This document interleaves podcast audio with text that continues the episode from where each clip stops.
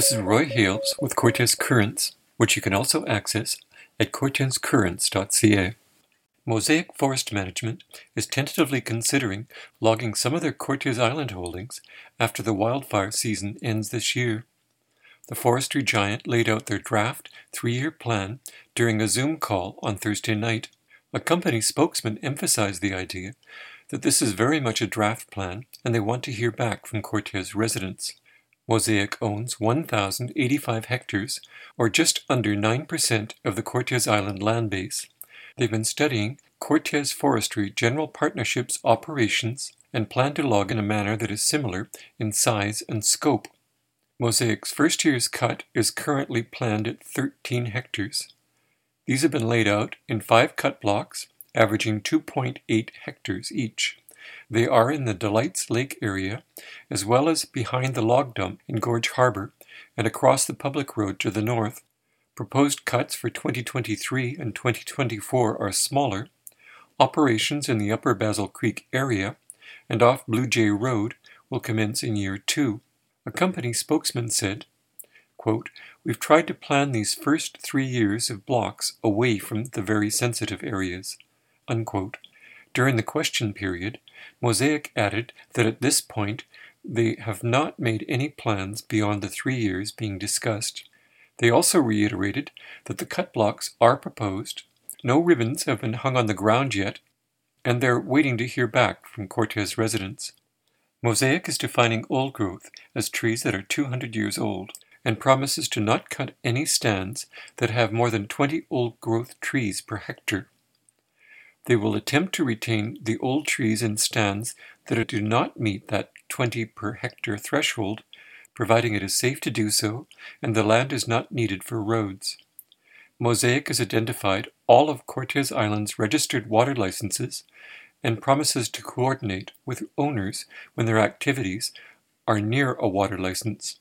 This includes walking the areas with owners a company spokesman said regulations dictate that their activities cannot have adverse effects on drinking water.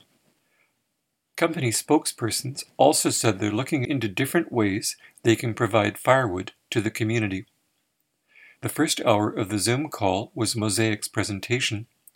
Molly Hudson, Director of Sustainability, described some of the wildlife protection, water quality protection, and sustainable harvesting practices they will be following she said Mosaic does think about providing wildlife corridors and habitat for species at risk.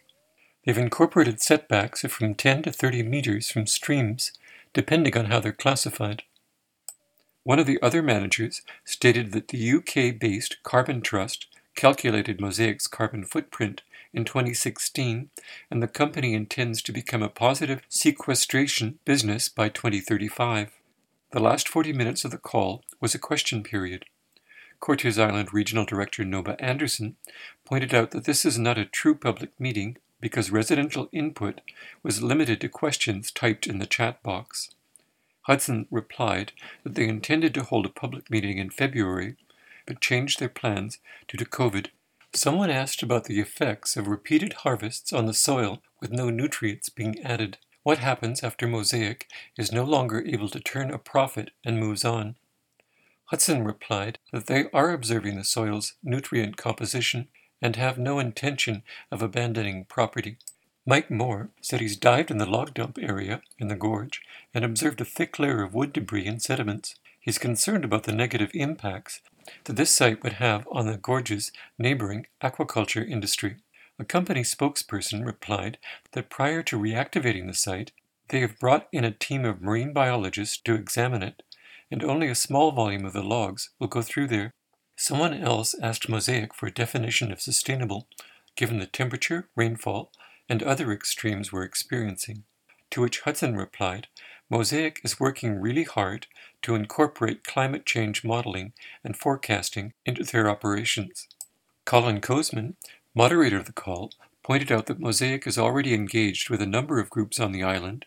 They've been working with the Klahoose First Nation for a number of years and been exploring areas where they can collaborate. Mosaic has met with the Cortes Forestry General Partnership and examined their operations in the field. Mosaic has supported the Friends of Cortes Island applications for wildlife research, supported the Streamkeepers activities in James Creek, received a grant application from the Cortes Fire Department, and is in negotiations with the Forest Trust for the Children of Cortes Island Society for a parcel of forest in the Carrington Bay area. You've been listening to some notes taken at the Mosaic Management's January 27th Zoom update regarding their three year plan for Cortes Island. This is Roy Hales with Cortes Currents. Goodbye.